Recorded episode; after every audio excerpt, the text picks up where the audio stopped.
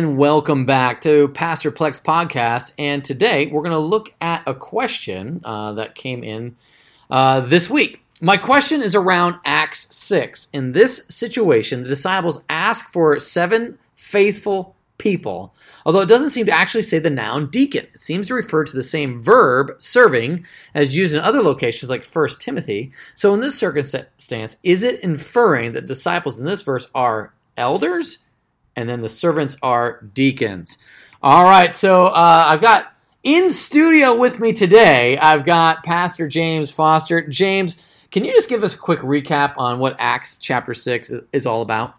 Yeah. Uh, happy to be here. Thanks for having me, Chris. Uh, I'm excited to, to share Acts 6. Uh, so that we've got these disciples who are increasing in number, and there's this complaint that they receive that uh, these women are being neglected in the daily distribution, and th- these are the widows uh, that are being neglected, and they are uh, they are Hellenistic widows that are being neglected by the Hebrews, and so uh, because they're being neglected, there's a need for someone to step up to serve and so the disciples are mobilized to say, hey, how can we fix this problem? Right. And the issue is that you've got Hellenistic uh, Christians who are Jews who grew up without the Jewish tradition. So they were not solely fully steeped in that, and they didn't speak uh, Hebrew, they spoke Greek, and that's really the main, primary difference. They weren't a different race, uh, but they were a different language, and they had a different cultural upbringing. But they still totally believe in God's word. They totally believe that Jesus died on the cross for their sins, rose from the dead. However, um, there was this sense that the real Christians were the ones that were from the Jewish background, and it may have felt like uh, they felt less than because they weren't culturally on the inside. And so that might have been a little bit of a struggle. And so they felt like there was a discrimination issue going on here. So that's sort of the background. And then um, I wanted to take a look at the word uh, I think verse, let's see, uh, verse three, sorry, verse four. When the when the apostles they say, but we will devote ourselves to prayer and to the ministry of the word, and what they said pleased the whole gathering. They chose Stephen, a man full of faith and of the Holy Spirit, and, and then all these other six other guys. Uh, oh, sorry. I want to get back to verse 2. The 12, that's the apostles, summoned the full number of the disciples. So they got everybody together on this, is verse 2. And it says it's not right that we should give up preaching the word of God to serve tables. Now, what they didn't mean was that um, all the widows came to the Christian cafeteria and they were the the apostles were like in the lunch food line and then they were taking trays out to all the widows. But rather there was a, a literal distribution of food that was logistical. That took administration it took the giftedness and, and it took ability. And so as you can imagine, when 3,000 people come to faith, that all their family members sort of come into faith as well, uh, because now we are Christians. Okay, fine, we're Christians. Well, what's the Christian program uh, for getting these widows? My mom, who's my, my father has passed away, my, my mom is, uh, she's a widow. I don't have enough money to pay for her. I'm a Christian.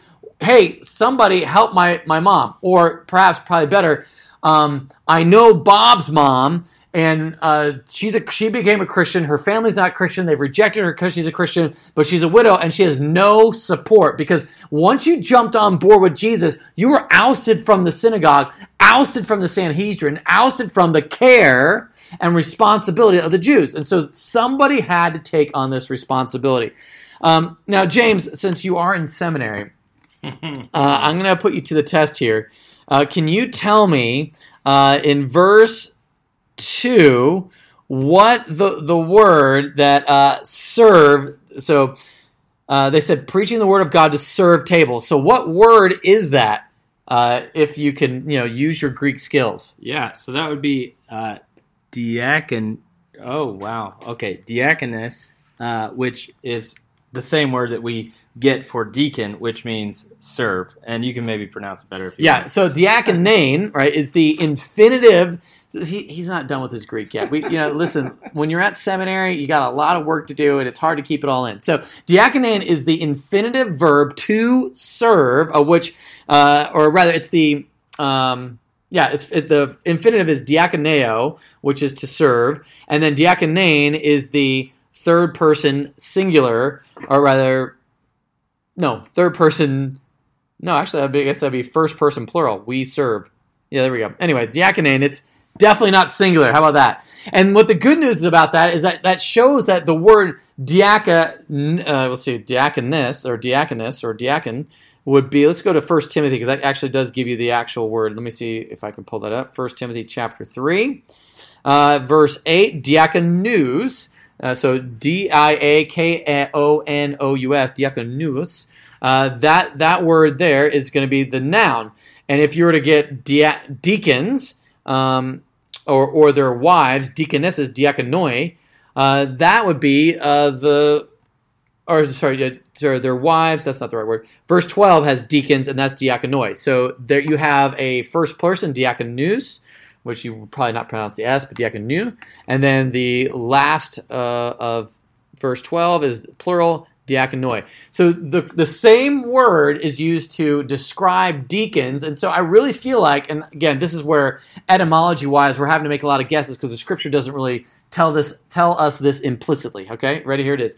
Is that when the when the apostles who, who would also be known as elders, but they're primarily apostles. There were only twelve apostles. So the question from um, the listener uh, was so in this circumstance is it inferring that disciples in this verse are elders and the servants are deacons so yes the servants do become the first deacons stephen and the other six become the first deacons uh, the others could be elders but we know that they are apostles all right the difference between an apostle and an elder is an elder was over every local church and uh, they were there was a plurality of elders that led the local church. And then what was really great about that is that the apostles were the ones that sort of uh, were the ones that were the sent ones. That all apostle means is sent one, and they were the ones commissioned by Jesus to go and serve. And of course, you have.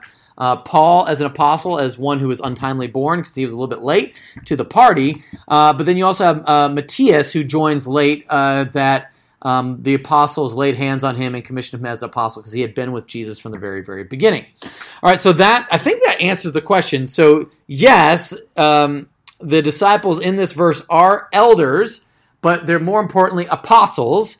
And then secondly, the servants are deacons because it's like uh, they're serving. And whenever you see the word deacon, you should see the word serve. Int. So deacon and servant are the are the totally same words, and so it's it just would be really unfun to be a um, a servant. I think if you like had your on your ministry shirt said I'm a servant, maybe people would think that was too low. But if you say deacon, that's a Greek word, way cooler, and so you don't feel quite as bad. And that's really awful. You should be glorying that you get to be a servant of Jesus. So deacon straight up means servant, and that's why um, the whenever we talk about uh, church, it's not that you want to esteem to be a deacon to have power, but rather you seem to be a deacon to serve. Hopefully that's helpful. Thank you so much for that question. This wraps up uh, this episode of Pastor Plex podcast. And everyone, please thank James Foster for joining us in studio. James, any word for the people out there? Yeah, thanks for having me. Looking forward to the next one. All right, have a great day.